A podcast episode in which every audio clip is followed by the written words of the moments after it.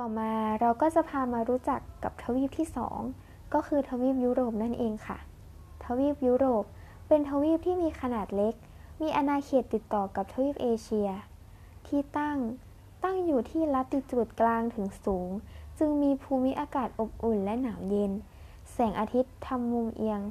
ทำให้การระเหยน้ำผิวดินต่ำจึงไม่มีทะเลทราย ลมประจำจะมีลมตะวันตกและลมขั้วโลก ลมตะวันตกจะนำฝนเข้ามา ส่วนลมขั้วโลกจะนำหิมะลงมา ด้านดิน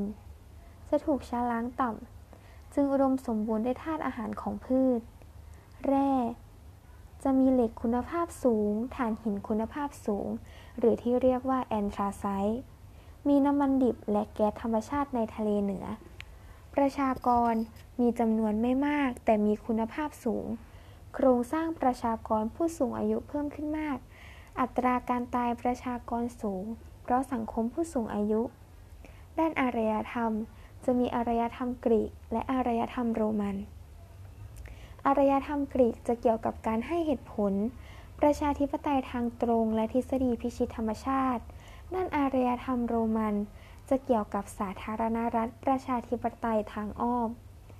โดยประเทศต่างๆ ในทวีปยุโรป มีระดับการพัฒนาสูง เช่น ประเทศอังกฤษ ฝรั่งเศส เยอรมัน โดยจะมีการตั้งกลุ่มประเทศในทวีปยุโรป หรือเรียกว่า สหภาพยุโรปมีตัวย่อคือ EU นั่นเองค่ะ